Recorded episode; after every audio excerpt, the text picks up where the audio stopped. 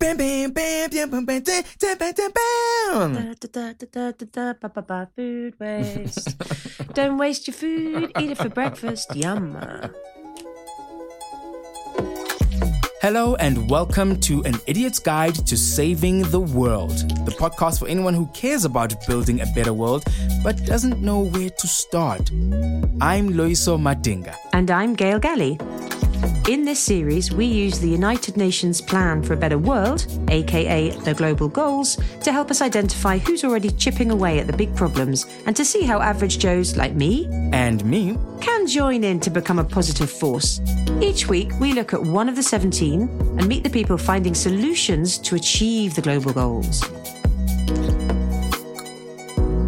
in this episode, why is there still hunger in the world? What can we learn from indigenous food knowledge? And how do we change the way we farm? Plus, we have a prize winning solution to food waste. Hi, Gail. Here we are, back at it, saving the world again. Have we learned anything from our previous episodes? Are we eating seaweed? I'm constantly eating seaweed loaves because I'm very mindful about what a brilliant superfood it is. Listen, I'm sorry I don't sound like I've been eating seaweed. Maybe I've got a terrible cold, right? If I'd been eating seaweed, maybe this wouldn't have happened to me. It's a superfood, right? It really starts in the stomach, Gail. Your stomach is your health. It's your food that you eat. I mean, like, I just bought my groceries yesterday and my fridge is full. This morning, I started my day off with uh, leftovers. Do you? What, Yeah. On the regular, you you is that a breakfast habit of yours then, or just because we were doing this episode? Oh yeah, yeah. We our breakfast is mostly whatever we can put together of stuff in the fridge. This morning I had um, two days ago I made a broth, and then I, I sieved the obviously the the carrots and everything into a little container, put that in the fridge.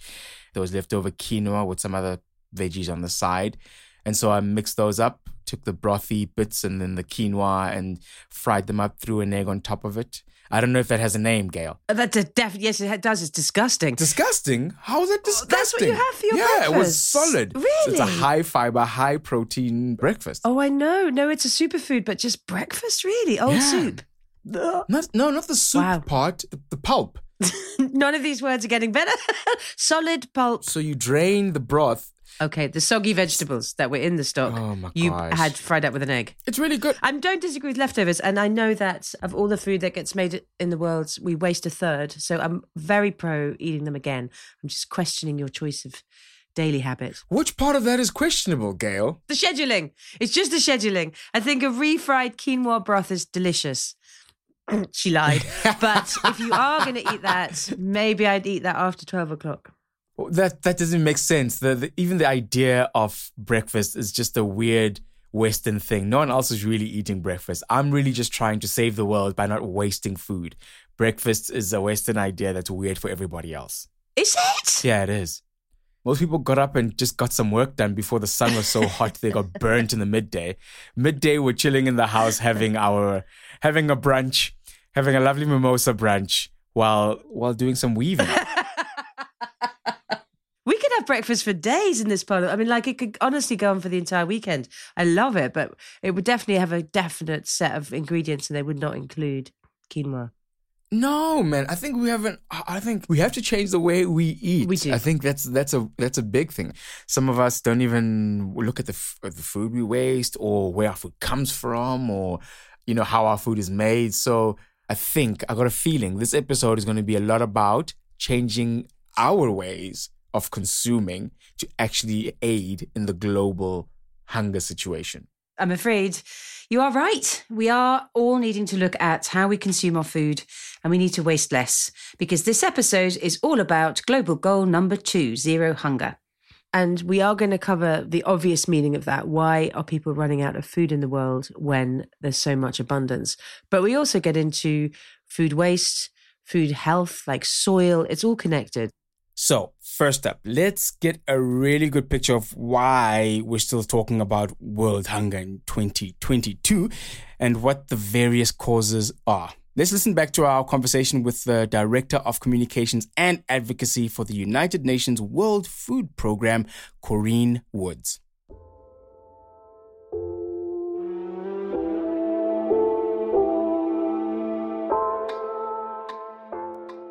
I don't want to be the sort of doom monger, but things are not great. Things are not great. You know, the hope that we had that we would take a trajectory uh, from 2015 through a journey where we would every year see a reduction in the number of people who are hungry, the number of people who are on the edge of starvation.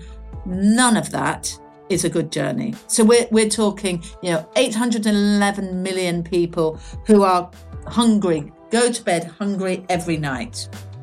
45 million people are on the edge of famine. And in the middle of it, you have this increase 135 million pre COVID to 283 million on the march towards starvation. So that's where we are. And let me tell you why. You've got climate change. You guys have, have talked about climate change. Climate change is, is not the future, it's the reality today. Add that to conflict. And in many places, you've got conflict and climate coming in together. Then you add COVID, you know, if you're a small business that was sort of just getting by, you're a tuk tuk driver in a Mexico, and suddenly COVID locks down, you're going to go from getting by to being hungry. And then you've got costs. The costs of food, the costs are driving up, which means the cost in the marketplace is more expensive. But for us, who are just moving food around the world. I mean, it's not just food because we give a lot of cash for the World Food Programme. Costs are going up. So you've got this conflict, climate, costs, COVID, all to, coming together to today to create the perfect storm.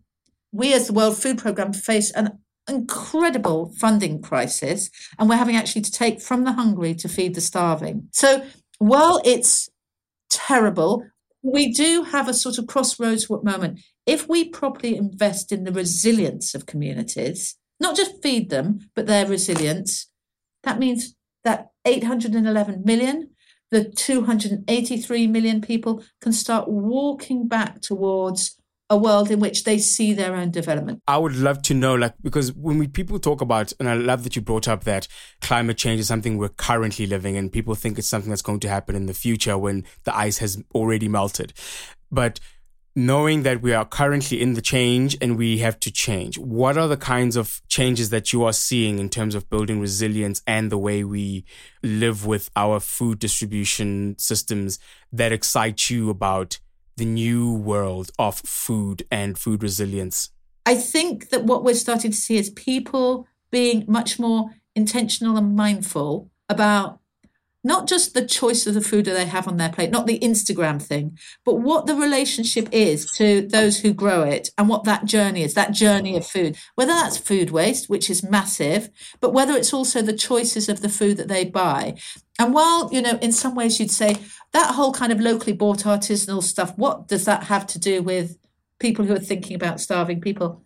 Often that's about sort of understanding what you want to do is minimize the amount of movement of food that's moving across seas, mountains, and whatever else. So there's one thing on that thing. Secondly, there's also some great, interesting things that are appearing on the technology side that's helping farmers, local farmers who are impacted by climate change, helping those farmers deal with how do you predict when you're actually going to plant your seeds? How do you make seeds that are more resilient to the rains not coming at the normal time? And then, you know, the things like risk insurance and early early warning, which allows people to move their livestock, to move away, all of those sorts of things. So it's it's mindfulness and intentionality, but actually it's lots of little detailed things about what are the challenges and coming up with solutions. How do you deal with in your just in your brain the, all the things you're dealing with. And everyone seems to have gone bananas about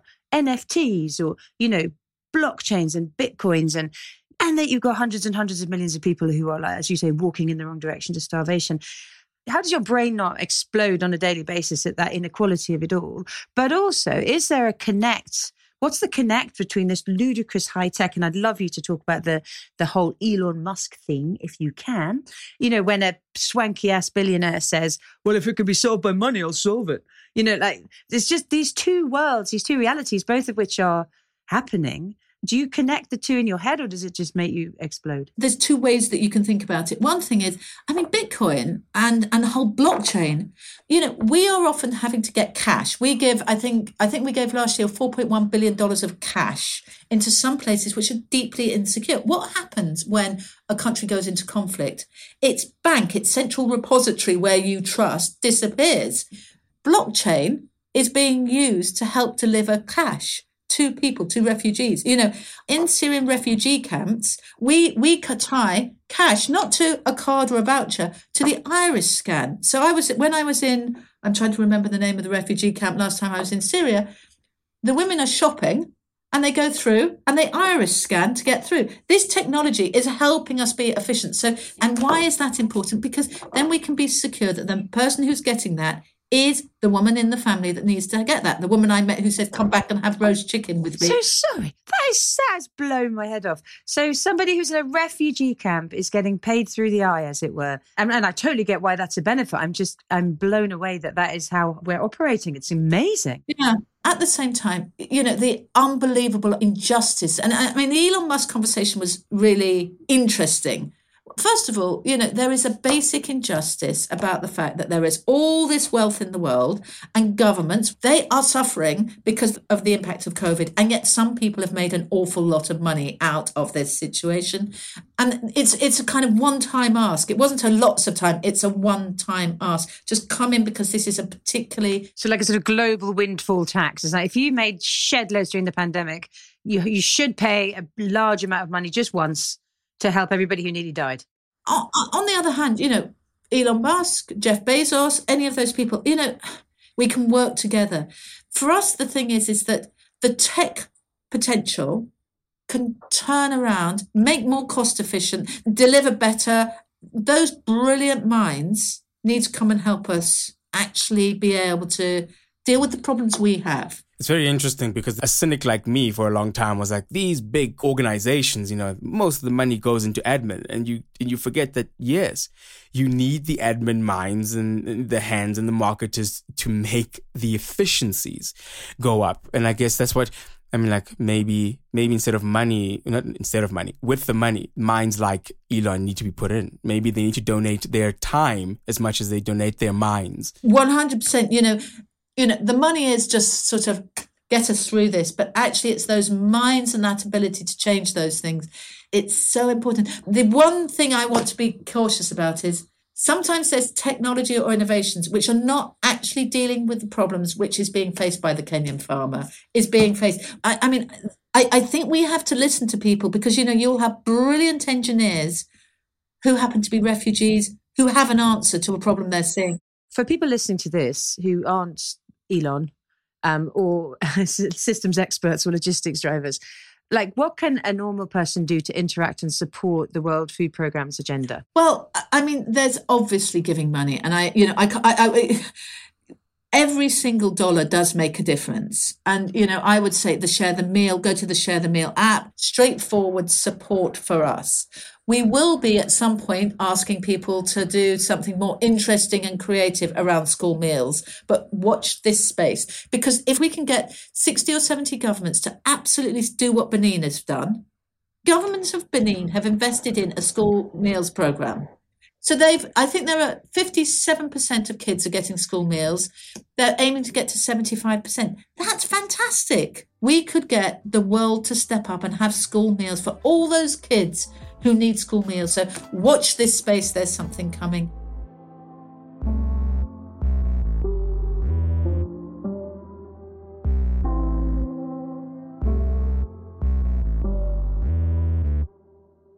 Wow. I mean, just such a breadth of knowledge of this system and what's wrong, but also what can be done. I find her fascinating to listen to, sort of frightening, but also inspiring. Yeah, it, it, it, must take a lot to have the, the world of food security and the world of hunger in your head because it is such a complex thing. It is a lot. And unfortunately, one of the scenarios that we were predicting or fearing has now happened. And Russia has invaded Ukraine, which is having a huge impact already on this goal. And it's twofold, right? One is you have millions of displaced people already, and displaced people struggle to access food. And also, that country is a huge global food producer, which is weird because we really need to think about why, like she was saying, why is food moved around the world in such a crazy fashion when we really need to look at what can we grow where we are? Yeah, the local solutions. There's the interesting part for me in what uh, Corinne was talking about when solutions were found for the farmers. And growing up on a farm, I kind of saw this global idea of farming and its drawbacks. Maize has grown so much in South Africa, but it pulls so much from the earth. And it's like, maybe we should go backwards and look at what the earth actually was. Because in South Africa, the staple here was not maize, which it is now. The staple here was sorghum. And most people don't even know about sorghum. So sheep aren't from South Africa. They're a desert animal, you know? And it's like, oh, this doesn't make local sense. This isn't the solution. It would be like if we started now in the UK trying to grow coffee. Yeah. But it's it's not warm enough. Well, let's build a very, very strong greenhouse with huge heaters. you know, it's like silly. We shouldn't do that. Exactly. And when I got a chance to talk to a sous chef and not just sous in the way that you understand it, S I O U X, because ah. this is a ah. Native American chap, Sean Sherman, who is a, a restaurateur of indigenous food. And we don't even think about America as having indigenous food. And we know the effect of the farming that is currently happening in America. And the answer was there under their feet the entire time. I'll let him explain it because obviously I don't know.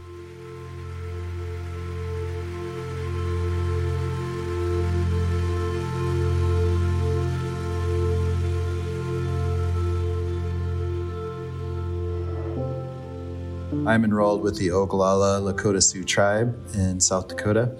My reservation is one of the largest reservations in the United States, but it's also been the poorest area in the United States ever since its inception, just over 100 years ago. And there's just a lot of work to do out there with food, food security and food equity and uh, nutrition access and all sorts of things. So we kind of made it a mission to try and get indigenous foods uh, to be normalized out there and to showcase uh, the beauty of indigenous knowledge and, and apply some of that knowledge in today's world right now. So growing up on that reserve, I mean, what was your relationship with food? I mean, like what kind of food were you actually growing up with? The food that I had access to was really primarily the commodity food program because, like a lot of families on Pine Ridge, we didn't have a lot of money. I did grow up hunting, so we did have some wild foods. Uh, I did grow up uh, foraging a few pieces that we knew out there on the plains. But largely, our Lakota and traditional food systems were, were colonized and removed from us. Um, so, you know, I grew up with government canned beef and government uh, cheese and government cornflakes and all the things, you know. So that was that was my pantry. That's fascinating. I, I really like as a native of here in South Africa and, and sharing the similar stories that you that you talk talking about. I mean, I'm now a vegetarian because I looked back at how we used to consume and like, you know, things like the, the, the spilling of blood to my people was such a sacred thing that it started jarring with the idea of this mass commodified meat where I'm like, I, this doesn't mean anything to where my people are from. But now in contrast, to what you want to cook now. What were you cooking just before you you turned the tide? Oh, you know, I'd worked for quite a few different restaurants. So I was working with a Spanish restaurant, Italian restaurant, French restaurant, lots of American style bistros that just kind of fusionized everything. Um, but now, you know, we're just focused on these indigenous foods and we cut out colonial ingredients completely. Wow. So we just removed things that didn't exist here. So for us, there's no, and in the foods that we're making, we're not utilizing wheat flour, cane sugar, um, dairy products, beef, pork, or chicken, but we are utilizing a lot more plant diversity. There's just a lot of cool varietals of corns and beans and squash and chilies and things like that that we use constantly. I'm like, you just say corn, but I know there's different types of corn that you guys have. I'm like, how many varieties of those are there? Yeah, there's still hundreds of varietals of corn out there. You know, in our restaurant, we probably have, I don't know, maybe 10 varieties of corn because we have like blue corn, we have purple corn, we have yellow corn, we have white corn. We have a couple different kinds of spotted flint corns. So there's orange corns. You sound like the Forrest Gump of corn. there you, go. Fried yeah. corn. yeah, and then we just do all that stuff with it because, like, we have nixtamalized corn and dried corn and ground corn. And... But looking back at that history, you've created, uh, I want to say it right, Owamni in Minneapolis, uh, a new restaurant that you've opened up mm-hmm. on sacred indigenous land. Tell, tell, tell me more about that. I mean, no matter where we are in North America, we're standing on indigenous land. So everywhere is sacred indigenous land when it comes down to it. You know, we happen to be on the side of this really beautiful spot that where those waterfalls used to be. That was kind of the landmark that created the city of Minneapolis around it. Um, but you know, industrialization age kind of destroyed the waterfalls, and now there's just concrete skirting and locks and dams and stuff here. But the site that we're on is uh, in the Dakota, who are the people here first. That, that was called Owamni Yamni, and we took the short name, which is just Owamni. And at the restaurant, like, what is your star dish? I'm trying to imagine the food now. I don't obviously. If you're talking indigenous American food, I'm like, ah, a burger. what is the actual indigenous plate? What is your star dish at Owamni? Oh, you know, we just, you know, we're experimenting. So we're not trying to recreate the past. We're trying to just understand, you know, what is indigenous foods, creating indigenous pantries, and then uh, evolving the food for this new generation. We try to make food taste exactly where we are. So we might have a dish that might have like wild rice, wild blueberries, rose hips, sunchokes, uh, walleye, which is a fish, and then like all those ingredients, you can just stand in one spot and look around and see all those pieces right there, you know, and build a dish that makes sense, you know. The American palate is now, I mean, like, so refined sugars and and all these things that are easy to eat.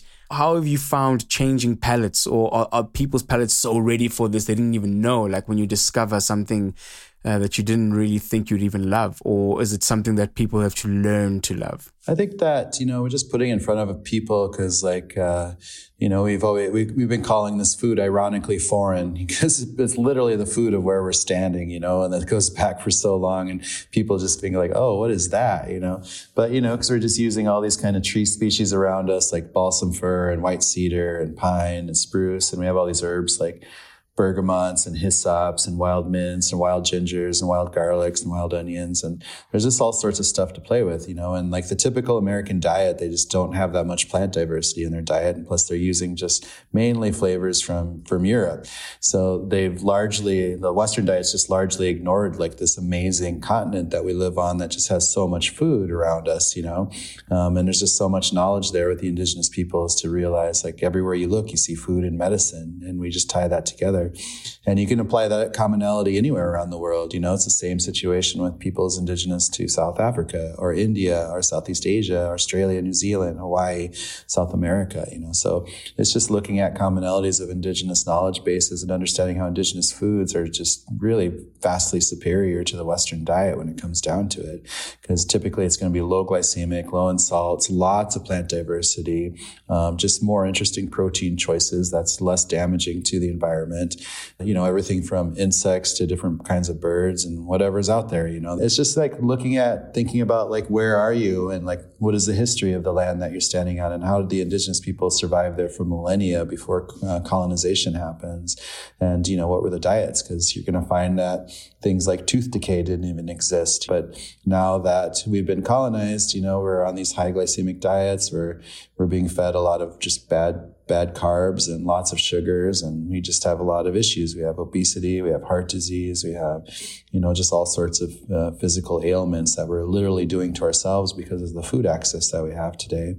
So i think there's just a really important push to try and go back um, to try and eat a better ancestral diet cleaner diet include a lot more wild foods and have a better understanding of our environments um, and promote a lot of these uh, food businesses that are slowly starting to come around and some of these efforts to have, you know, ancestral foods on our plates in front of us today.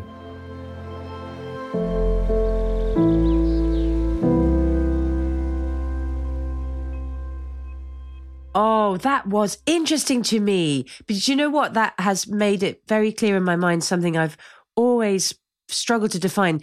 Often the things that we do that are bad for the world end up being really bad for us as well. So the ridiculous Western diet that we've imposed on ourselves and, and anyone else who'll listen is also making us really sick. Like so many things that he was saying, let's just take it back. But I think what's very important to also note is he didn't just go, let's just go back. He went, how can I use them in a modern way? And I think that's very important because I was like, okay, you're making old school food. What were native people eating in uh, 1632? And it was like, no, no, no, no, no. Let's take the knowledge of this is good and let us serve it to uh, the current world and looking into the future. Yeah, exactly, exactly. Yeah, I mean, like so much, so much gets solved with modern day things like just refrigeration solves so many of the problems that the modern farming was trying to solve before they couldn't refrigerate back in the day. So that's so true. We've we've gone from indigenous and local to exploding population and global. And then the mistake we've made is that we've absolutely bought the argument that ah oh, well you need industrial farming and you need pesticides and you know you need this sort of monster that we've built because we've got to feed seven and a half billion eight billion nine billion people but actually, there's all these other things that we also now have, like refrigeration and technology to look at what's growing when and predict the weather. And mm. so we don't need pesticides and awful extractive farming. We need to put the best of the old with everything we've got now and create like a regenerative movement, which is actually happening. I can see it where I live. I mean, literally in the southwest of England, it's a hotbed of craft farming. If you've got craft beer, you cannot move for sourdough bakers. But I think it's actually happening at a at a seed and a soil level, which is really exciting. Which brings me on to our next guest, actually. This is a fascinating story of a celebrity DJ turned craft farmer just down the road from me. He is on a mission to change the way we farm in this country, starting with the soil, but hopefully starting a global movement.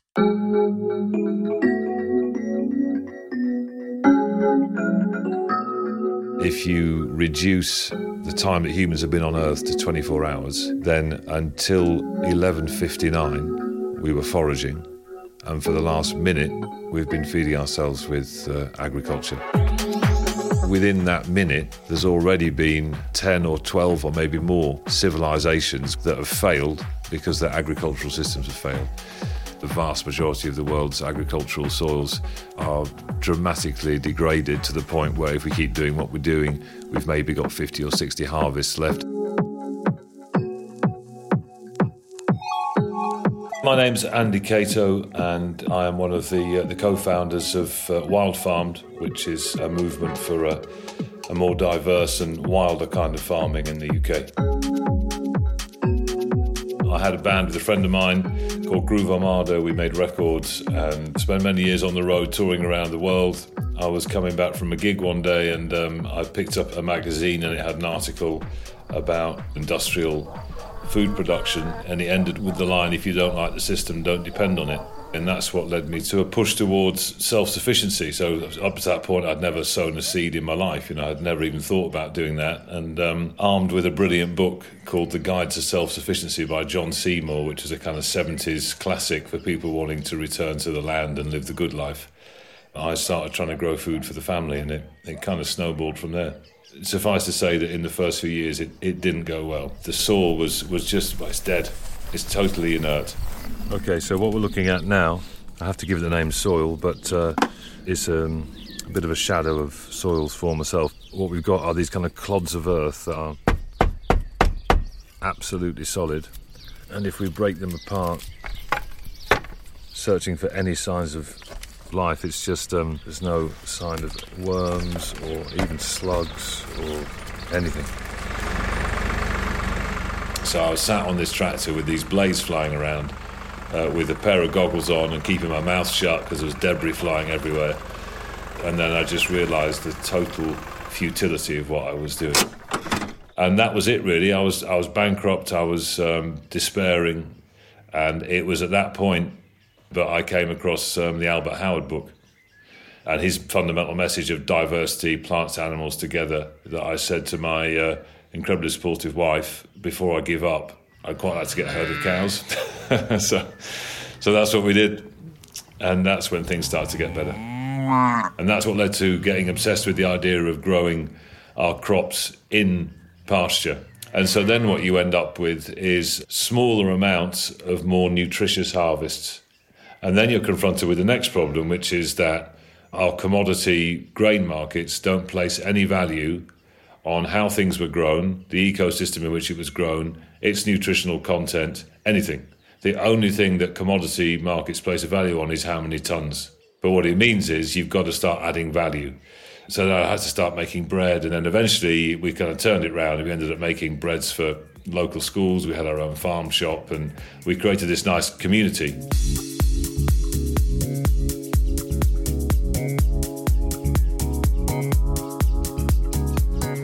The role of Wildfarmed in the story of bread is to bring in these growing techniques which allow grains to grow naturally in biodiverse ecosystems, which means that we can farm obviously without the use of any chemicals, but it also creates a soil microbiome in which the plants can flourish and be nutrient dense. And there's all kinds of fascinating studies which link the soil microbiome to our gut microbiome.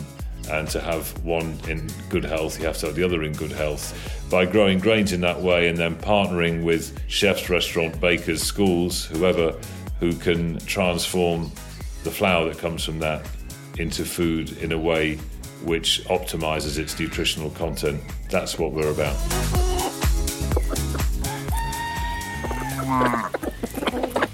You've got this kind of successful regenerative farm going on, but when you zoom out from that farm and look at the landscape around it, it's not pretty. And all of these farmers, who lots of them friends of mine, incredibly hardworking, incredibly resourceful, but their cultural and financial barriers to changing their practices are enormous. You know, they're hanging on by a thread, these people, uh, because they've been forced down this road and they've been exploited. Our view was that if we wait for each of these people somehow finding the ways to overcome all of these barriers to change, we're going to run out of ecological road. And so the point of Wildfarmed was how can we make that as easy as possible? And part of that is coming up with a, a, biodiverse farming system which is as easy as possible to implement. And part of that is coming up with a route to market which allows us to reward the farmers for growing crops in these biodiverse ecosystems. And so by trying to join the two ends of that, these farmers that were helping to adopt new practices and activist consumers, we can create a movement for change. And fundamentally, it's just a it's a really empowering message. It's like actually, you know, every time you sit down to eat, you can make a difference. Why not produce and eat food from local ecosystems? Ultimately, the driver of this will be the general public, is the consumer. If they drive this, then everything else is really there to follow.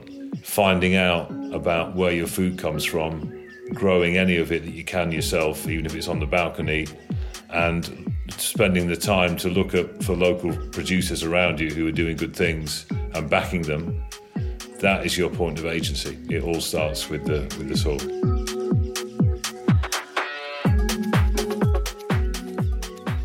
Something that makes me laugh when I listen to that is the mental journey that goes one minute I'm an international DJ on and off private jet, you know, living the life. And then the next minute I'm connecting to my food in a way that he's probably never done before. And he's learning like that it's hard. I mean, you could hear that, couldn't you, in his journey?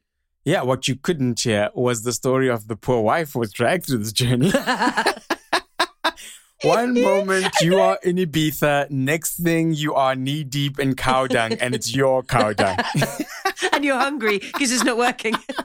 That's such a huge life change, but it's such a draw to this the simple life, which is not simple. It is such a complicated, like you really are in the complexity of food when you are farming. And he learned that over and over and over.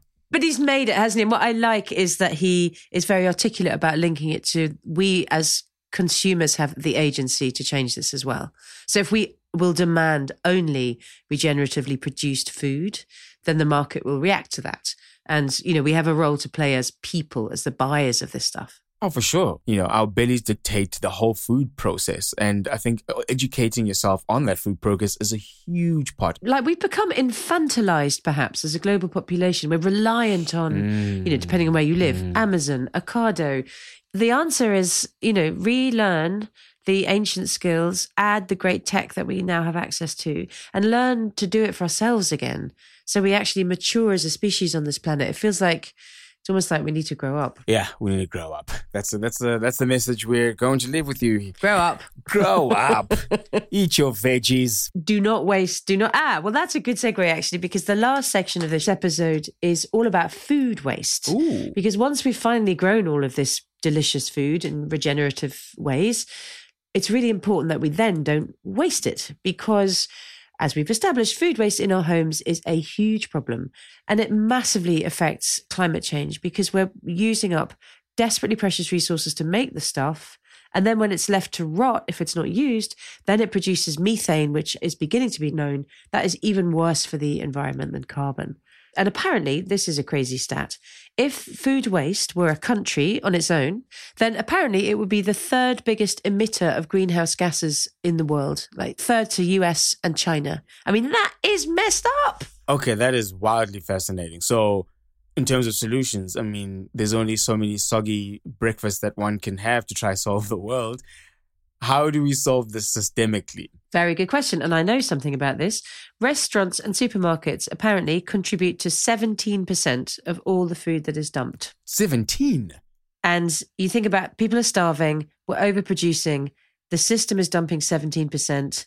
And if you think about the number of people who live in cities, then that's like 50% of the world now. It's going to grow to 70%. And that is where the food gets wasted. So we need cities and their supermarkets and their food systems to get wise on this one. And I'm excited to say the next guest is from a city who's just won a prize, the Earthshot Prize, no less, for a waste free world.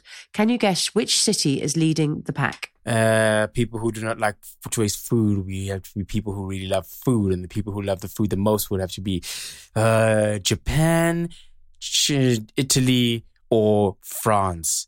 I'm gonna go with Italy. It's correct. It's Italy. Uh, really? And I think, yeah, it's Milan. And I think it's not surprising when you think about it. Italians love food. So in 2015, they came up with something called the Milan Urban Food Policy Pact, which is an international agreement among cities all over the world, all committing to coming up with sustainable food systems for their city. And I was lucky enough to speak with the vice mayor, Ms. Anna Scavuzzo, about Milan's food waste hubs, which is how they've organized themselves to tackle the food waste in the city. And so I asked her, how do they actually work?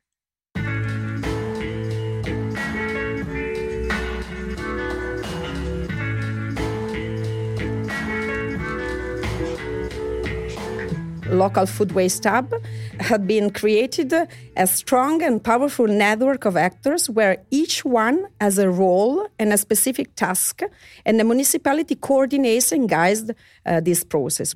The hubs works from the morning to the afternoon, and we have the chance to uh, involve the activity of organization that in the morning run to the hub, collect from, from supermarkets, and then select and prepare baskets for the charities that will come in the afternoon. Uh, in the afternoon, charities of the neighborhoods come and pick up the baskets that they will redistribute to beneficiaries, such as vulnerable families, homeless people, and so on. And we also uh, have the idea to involve schools in this uh, activity through, for instance, public school canteens. We promote healthy and more sustainable diets, and also we distribute more than 6,000 doggy bags to children at school to save fruits, bread, and desserts that they do not eat, and they can bring them at home. Oh, so it's basically it's it's all centralized, so that the government's actually involved in organizing and all these leftovers and uh, and then distributing them to the charities and the people who actually need it. Exactly, but I think it's a really nice partnership between government organization and people power. Yeah, Mm. like there's thousands of people involved in doing this. I think it's super cool. But is it, I mean, like, how's it going? Is it working? Is it going well? Is it effective? Yes, I think she says it's going well. The results are very important for us.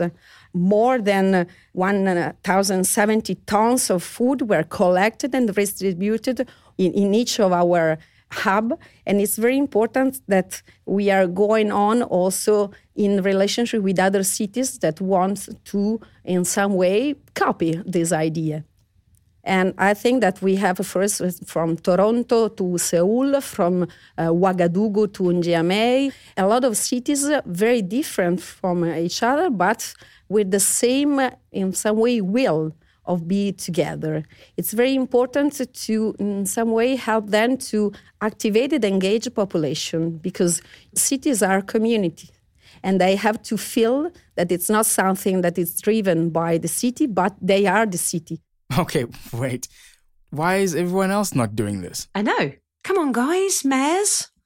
Maybe we should run for mayor. Maybe Just that's what we should do next. Run for mayor immediately. Yeah, that's the problem. People like you and me are running podcasts instead of running cities. I think I think London used to try. Well, we once tried, but as ever with us, we got it wrong or lost. You know the plan. bored. It's like, Got- oh, yeah. my- oh. Ran out of milk and had to go to the shop to get more milk for the tea, and then it was oh, what were we doing? I can't remember. I, but no, I know we did try it a few years ago because I used to work with Jamie Oliver and at his food foundation, and we did. There was somebody from Australia was trying to tell us how to do it, and it drifted. So it wasn't the city doing it necessarily. Someone started a project, Yes, but I'm like, this should exactly. be a city thing, right? Like, why isn't my city doing it in the same way I expect my city to close a pothole?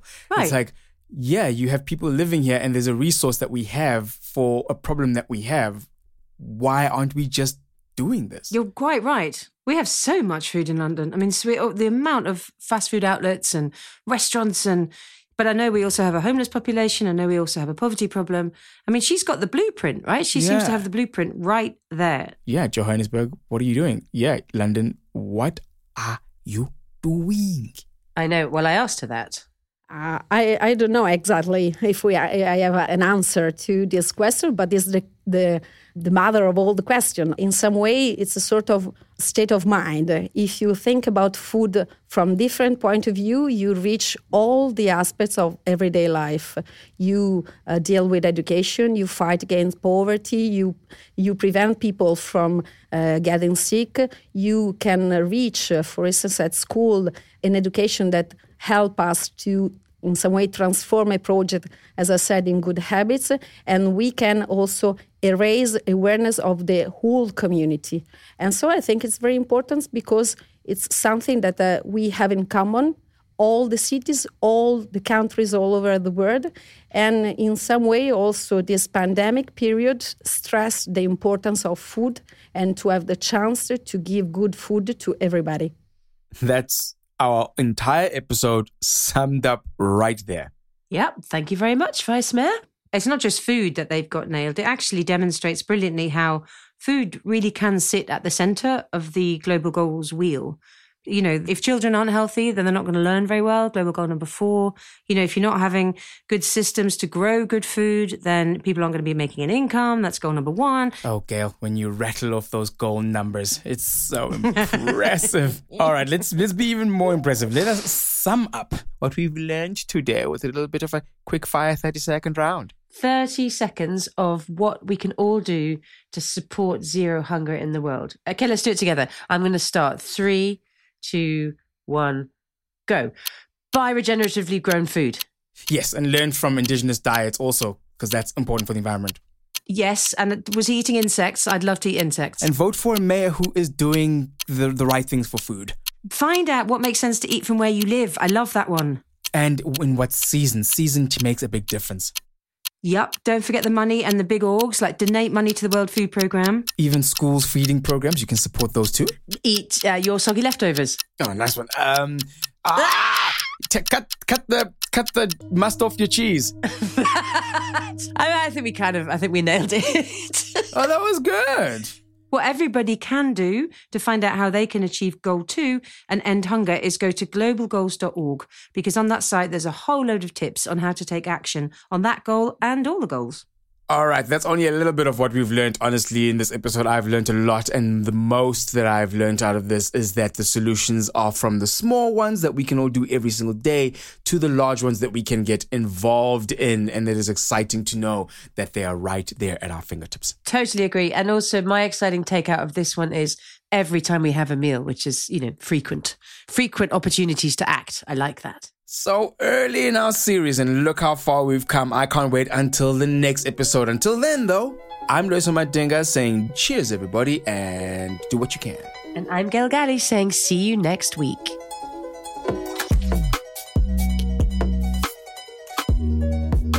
An Idiot's Guide to Saving the World is a Radio Wolfgang production made in collaboration with Project Everyone.